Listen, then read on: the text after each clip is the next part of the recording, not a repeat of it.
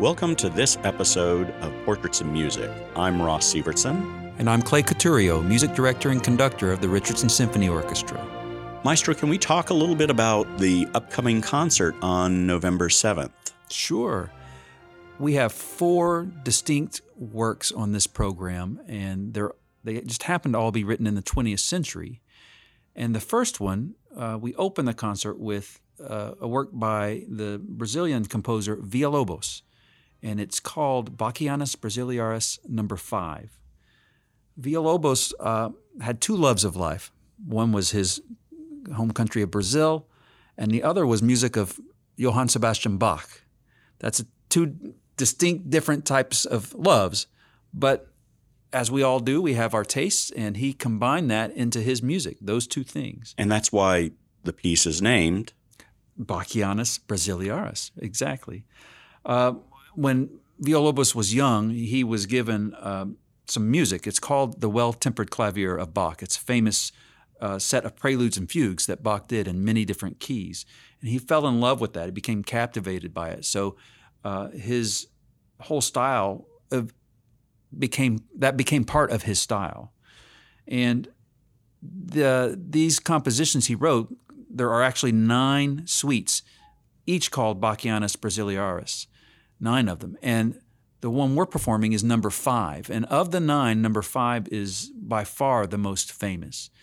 And each of these Bachianas Brasileiras suites were written for various instruments, sometimes with a, a, vocalist and sometimes not, mainly with.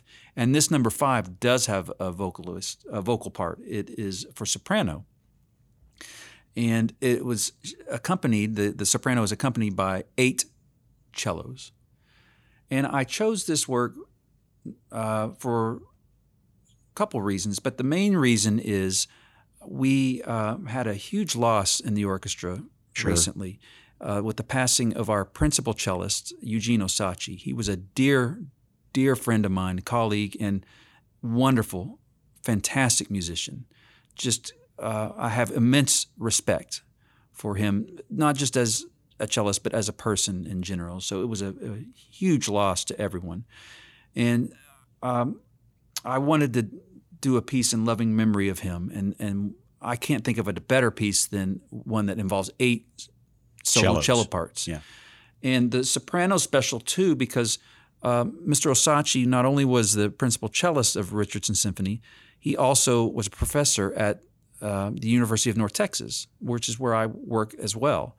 And the soprano happens to be a colleague from UNT. Her name is Molly Fillmore, just a wonderful, uh, brilliant performer and, and, beautiful voice.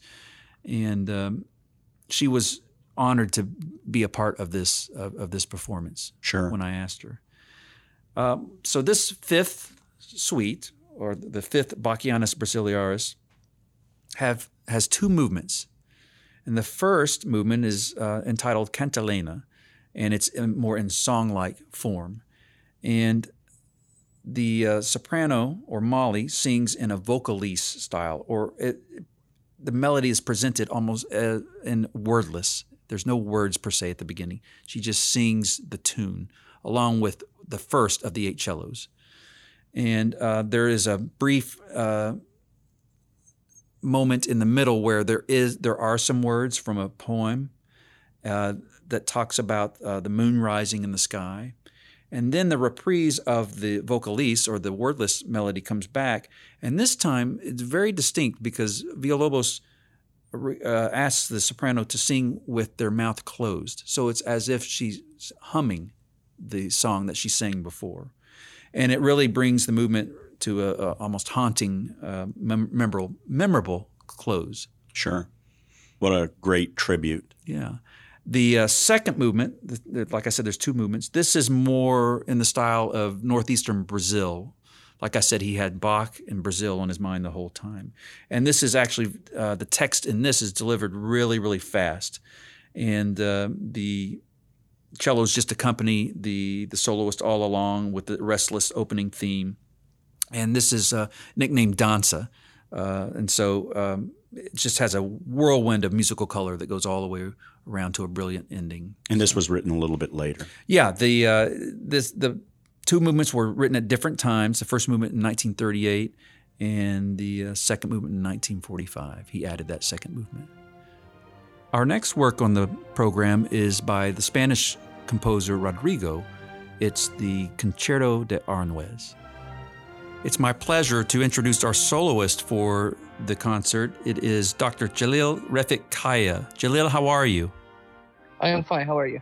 Doing well. Thank you very much. And thank you for joining us uh, for the podcast. Could you tell us a little bit about yourself, your your background?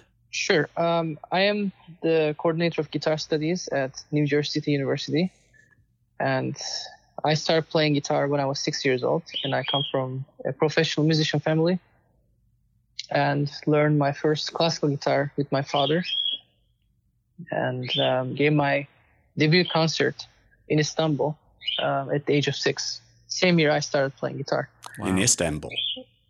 Yes, I was born in Istanbul and I won many competitions uh, growing up and um, came to the United States for my master's and again continued uh, to uh, play concerts and competitions. Completed my doctorate at University of Texas Austin. Um, that's just a brief um, summary of my background. And you've been involved with several uh, competitions along the way. Can you let us know a little bit about that? Sure. Um, the main ones I would uh, include, there are many of them, but um, one of them is uh, JoAnn Falletta International uh, Guitar Concerto Competition in Buffalo, New York. Mm-hmm. And we have performed with uh, Maestro Falletta uh, with Buffalo Philharmonic in the finals and uh, and many times after that. And that was one of them. Um, I have uh, three prizes in GFA, Guitar Foundation of America, as well as many other competitions. And Dr. Kaya, isn't it true that guitar is not a typical instrument in the orchestra? Can you tell us a little bit about your instrument? I would say because of the nature of the instrument, guitar being quiet instrument, that uh, that it was not very popular in terms of playing concerto as a soloist instrument. But um, majority of the guitar players, and we have to use a microphone when we play with the orchestra to amplify the sound.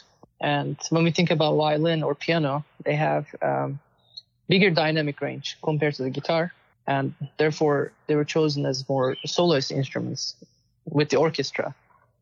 Guitar is soloist by its nature, but when it plays with the orchestra, um, it loses some qualities. But luckily, playing Rodrigo, for example, the Aranjuez, um, it's almost like a dialogue. The piece is a dialogue between orchestra and the guitar. And not every concerto is like that either. So, uh, orchestra is not really taking the quality of the instrument. So guitar is really showing itself in this in this concerto. That's what I like about it, and that's why I think audience like it too. You you mentioned the dynamic range is not as big with a guitar versus violin or piano. So, what do you as a guitarist do to make up for that? What are some techniques or to, to make it seem like it's sounding louder or, or softer? Well, um, I think one of them is the luthiers are working really hard to uh, bring the dynamic level up, like the volume. And um, my guitar, I would consider, is pretty loud. And um, we usually try to exaggerate the dynamics without, of course, being extremes. Because if we play too quiet, then audience won't hear it. Mm-hmm. If you play too loud, then you push the instrument um, too much that it can buzz or anything. But some people prefer that. I usually generally prefer to exaggerate my dynamic range without uh, pushing too much of the boundaries of the instrument. Sure. And so. and using a mic with in the large concert hall with with the orchestra is there anything you do have to alter as far as far as playing guitar when using a mic versus not using a mic? Not really. If the microphone sounds natural and I feel comfortable, I, I just don't change my playing according to the microphone. It's just but, a matter of placement of the microphone, so that allows you to do what you normally do, play the norm, way you normally mm-hmm. play. Definitely, as long as it sounds natural. Yes, yes. There's no problem. So you leave a lot of that to the people working the mics to make it sound natural then. Oh, definitely. It's very important because sometimes we decide and, you know, we decide the perfect sound with the microphone, and then all of a sudden it changes during the concert. That happened to me a lot, Mhm. and I think it's very discouraging when you hear that. And um, Yeah. Well, let us let us know a little bit about the guitar itself, a little bit about the history of the guitar, the background, and uh, classical guitar. You know, there's so many different types of guitars, and uh, let Mhm. the audience know a little bit of background in general, and then what guitar specifically that you use. Sure. Well, classical guitar is an old history and ancestors of um, lute, vihuela, and all these um, instruments from Renaissance period, and uh, which we think came with the Moors to Spain, and uh, possibly Moors uh, took it, took it from north part of uh, Iran, which was uh, mainly Turks, and Turks played ins- instruments a lot, especially first. Um, plucked instruments, bow instruments, uh, in the history were played by Turks as well. Mm-hmm. So we're thinking the evolution came that way.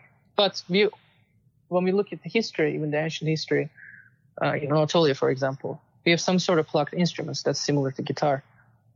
And um, guitar we play today evolved its final um, form in 20th century, and Andres Segovia also contributed. Great guitarist Andres Segovia contributed its final evolution by encouraging um, luthiers. Because when we look at it today, guitarists play with the nylon strings, and before it, would it was played with the gut strings. That Mhm. even itself increases the volume.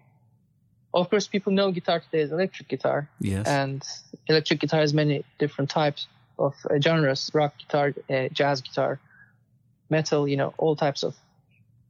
And so that's why people don't know much classical guitar. And uh, that's one of the reasons because guitar is very popular in almost every country. It's a popular instrument. Sure. so. Now, using uh, playing classical guitar versus, like you said, jazz or pop or Mhm. rock, you know, many people know of using picks for guitars, or but in classical it might be a little different. Can you describe that for the audience? Sure. Classical guitar is played with um, right hand fingernails, and it's a plucked instrument. And we use our four fingers except the pinky. Um, so that's how the classical guitar is played, compared to the other instruments that other guitars, other type of guitars that's played with the pick. Mm-hmm. So Well, let's talk a little bit what you're going to perform with the Richardson Symphony, the Rodrigo uh, Concerto de Aranjuez. Um, yes, I'm sure you've played this with several orchestras before. Just just tell us what's special about this concerto to you. I think to me and to many other people, why this concerto is very popular and special is that it's very, very Andalusian, and the way Rodrigo captured the Spanish music in this one.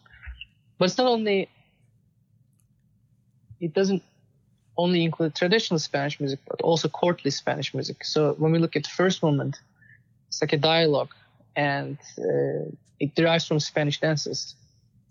But the second movement is more I would say, melancholic and has a lot of uh, gypsy Spanish music qualities. When we look at the third movement, it's more like a courtly dance, courtly Spanish dance. And because of the dramatic and rhythmic nature of the concerto, I think is very popular. Sure. Of course, Rodrigo studied with Dukas. You know, a lot of uh, Spanish Yeah. composers would have gone to France to study, Mhm. um, which was just common at the time, especially when Rod- Rodrigo lived. And Right. um, by studying in France, they, a lot of the colors and things that the French composers at the time that comes out in Rodrigo's music as well. Oh, definitely. And Definitely. um, yeah, you mentioned the three different m- movements and the uh, the rhythmic element to things. Uh, Yeah. But the adagio, I think there's something special about that. It's truly the heart of the contra- of the concerto. Oh, definitely. Yeah. And um, would it does it have any type of flamenco strains to it or anything like that? Definitely. The improvisation part of it is definitely um, derives from flamenco and, And what- in- Uh, I'm yeah. sorry to interrupt. Just what is that? No. Describe what that is, flamenco, to to the audience. So flamenco music is a traditional Spanish music, uh, folkloric music that also derives from uh, Moorish music. So a lot of it came from the more Moorish um, uh, dances or scales that is transformed in the European Spanish music that blended with it. So that's why people are drawn to it, that that aspect of it. And most of the time, uh, Spanish music, although it's being very rhythmic, sometimes very improvisatory. Mm-hmm. There's a lot of improvisation in it. That again derives from uh, the Moorish music, and Rodrigo uses this a lot. Although it's in time, the second movement, it's still very free. Especially with, within beats, especially the the, the timing is strict, but the, the freedom within the beats, of course. Definitely, and to me, music don't have a nationality. So when people hear something expressive, like the second movement of Aranjuez, uh, people like it because music don't have a nationality. You cannot say, yes, we say Spanish, but this is this is an international language that everybody understands because it's a form of expression, and it's so easy to remember because it's written so well. That's why I think people like it. There's a large English horn solo in that second movement. Uh, yes. And then after the English horn plays, does that influence you in your interpretation at all, or do you have an idea and you just the English horn has their idea, or how how do you work with the uh, the other soloists in this movement? I don't try to mimic, or I would say it influences me, but um, I separate it usually. I don't really mm-hmm. uh, think that I have to match my sound, or they have to match match my sound, mm-hmm. or my interpretation necessarily. I think it's a great contrast, if, even if it's different a little bit. Exactly. Yeah. Yeah. Yeah. Um, it's interesting, you know, something because this is what made Rodrigo famous. This particular piece, mm-hmm. and mm-hmm. um, he's he wrote many other things. This uh, is probably the most famous. Right. Um. What's What's great about it, I think, is it, it this second movement in particular became so famous that other people wanted to record it. I mean, we talk mm-hmm. about guitar being classical and going into mm-hmm. jazz or to uh, mm-hmm. rock mm-hmm. or things. This particular movement was, of course, taken and recorded for trumpet and flugelhorn by Miles Davis, the famous uh, mm-hmm. trumpeter, and that that speaks volumes, I think, for how what what great music is and what it can do, and and and oh, definitely go beyond and above and beyond different genres of music. Definitely. I mean, good good written music to me that you can adapt to anything almost. Like playing Bach, for example. Yes. I mean, when you transcribe Bach to anything, when you regard, I mean, regardless which instrument you play with. For example, I play uh, some of the harpsichord pieces on guitar, some of the lute pieces on guitar, violin pieces. They all match. Cello suites, you know. And that would have been because common. Oh, go ahead. Sorry. No, no, I was saying it's just written so well. That's why. And that would have been common during Bach's time. Of course, Bach wrote uh, concertos for harpsichord that would have been for other mm-hmm. instruments. He, he did different versions of the same piece. Definitely. Definitely um, yeah. And interestingly, we're talking about this uh, Aranjuez being played by Miles Davis. Mm-hmm. Uh, there's an improvisatory quality to it that also would have been during the Baroque times that they would have done or been expected to do. So all these things are intertwined, yeah. I think. Definitely. Well, Guitar the, pieces have a lot of these uh, besides Rodrigo, there are some other composers that they're famous with a couple of their pieces. I mean, they wrote a bunch of pieces, but maybe two or three of their pieces are the most famous ones.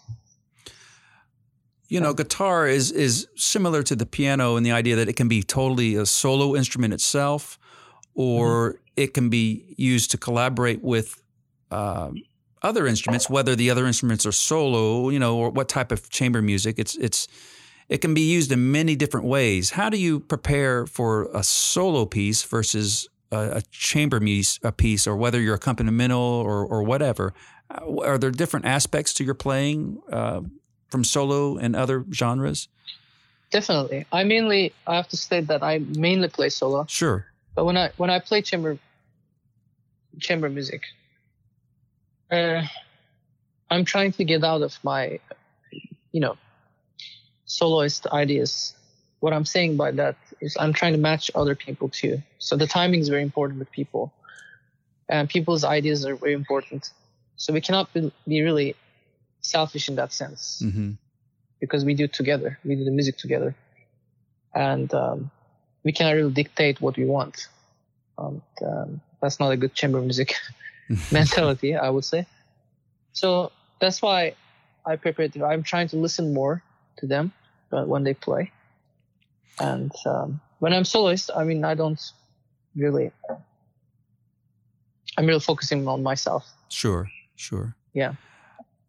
Well, But with the orchestra too, orchestra too. I'm not being too free. You know, some soloists, you know, when they play concerto, they go too free that you know, orchestra gets confused, conductor gets confused. That happens a lot. Uh, I'm not doing that either with the orchestra because still I'm playing with people that I have to consider. you know. exactly. Uh, uh, see, I don't want anything to go wrong. You know, there's a difference between solo performing by yourself and solo Definitely. performing with anybody else. And uh, definitely. and the way you play a piece f- from a soloistic standpoint in front of an orchestra is different than playing a solo Bach suite or something like that. Of course. definitely, definitely.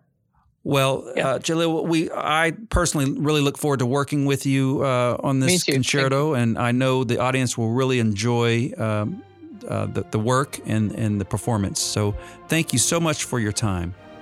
Thank you. I look forward to it. Thank you. Thank you so much. The next work on the program is by the French composer Maurice Ravel, and it's called Le Tombeau de Couperin. And it's a work that was originally written for piano solo uh, with six movements. And then he was asked later to orchestrate it, make it for orchestra, and he chose four of the six movements. And it's uh, called Le Tombeau de Couperin. Tombeau in French uh, literally means tomb, tomb of Couperin. And he doesn't mean that person. Couperin was a um, famous uh, composer from uh, the 18th century.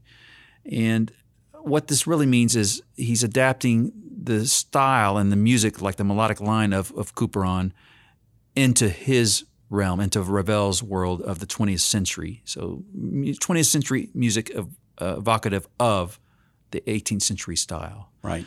And the little bit about the background of this work, uh, Ravel served in World War One. He almost didn't get to because he was uh, too short and uh, for various reasons, but he finally did get to serve, and he uh, drove an ambulance. And he only got to do that for so long. But what he saw, as many people do in wars, horrific and he lost friends. And so each of these movements were written for a particular uh, loss of a friend.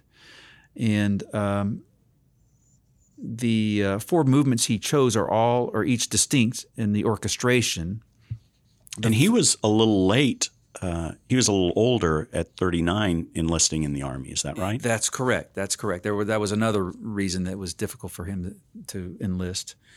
Uh, the four movements. The first is called Prelude, and it really has a perpetual motion of 16th notes grouped into triplets.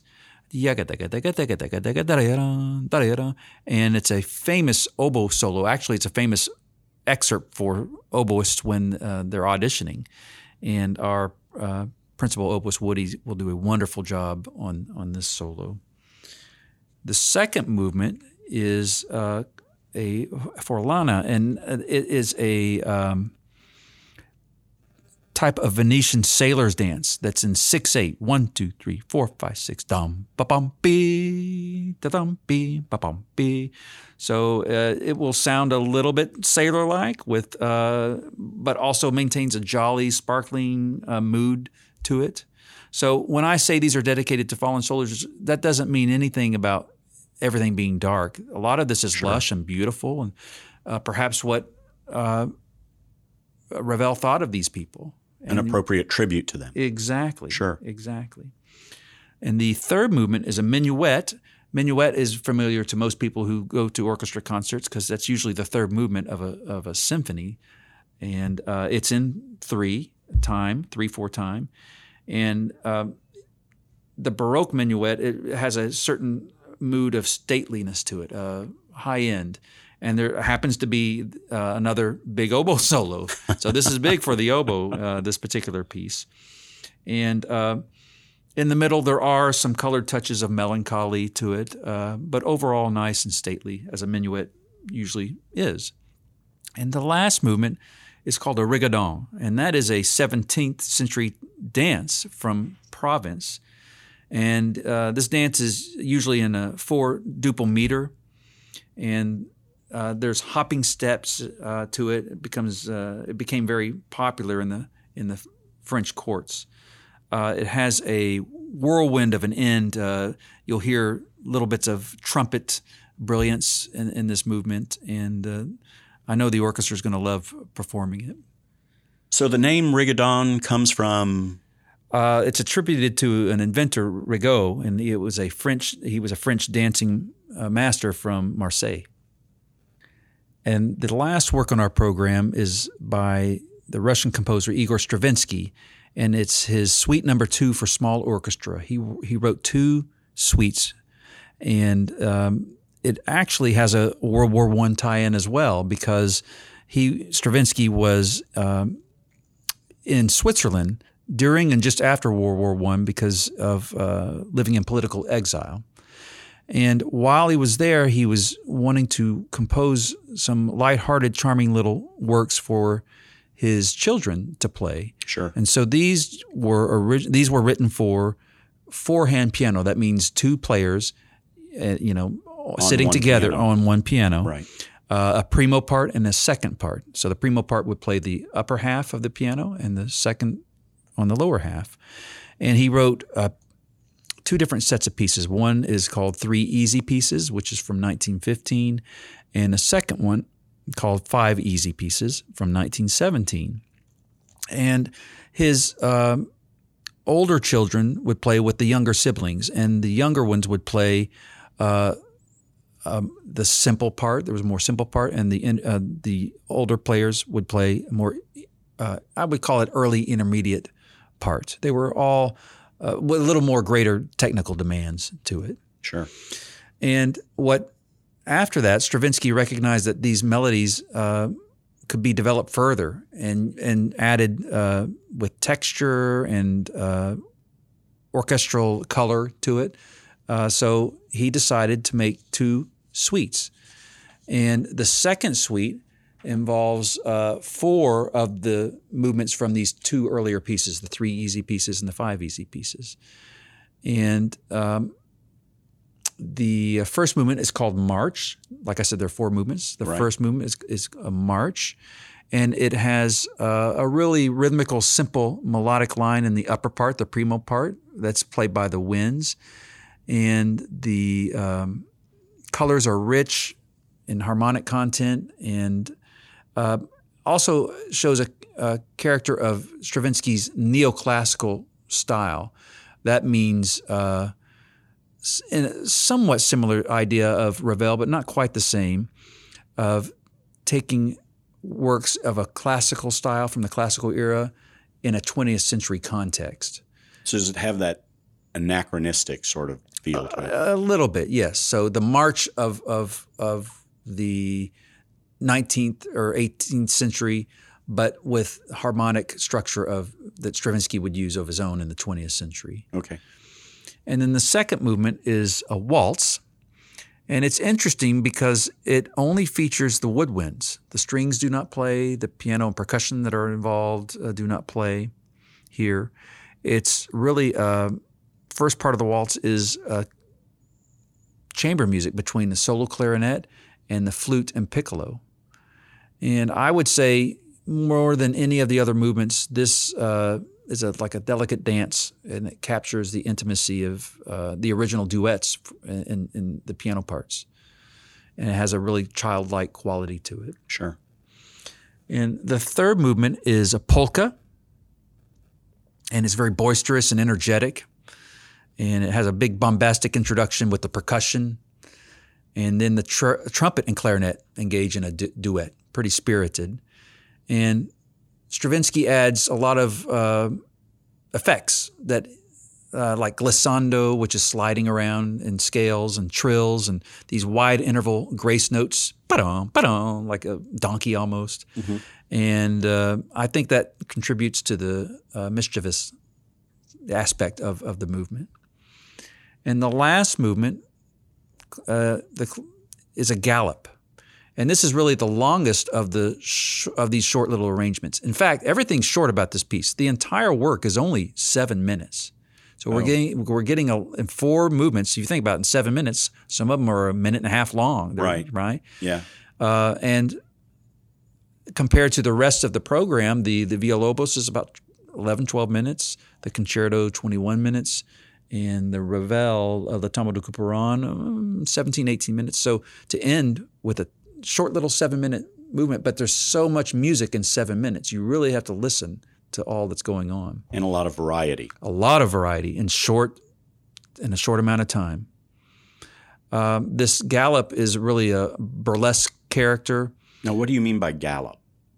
It's just a type of, of dance. It's a fast dance uh, the, in, in two, and uh, it's it was the predecessor to the uh, to the can can. You know what the can can Yes, is, right? of course. So it's in that style, in that, and um, it's in a ternary form, which means three sections: an A section, a B section, and going back to an A section.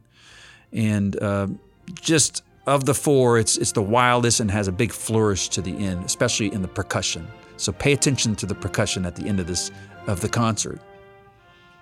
So we have Executive Director of the RSO, Laurie Garvey, with us.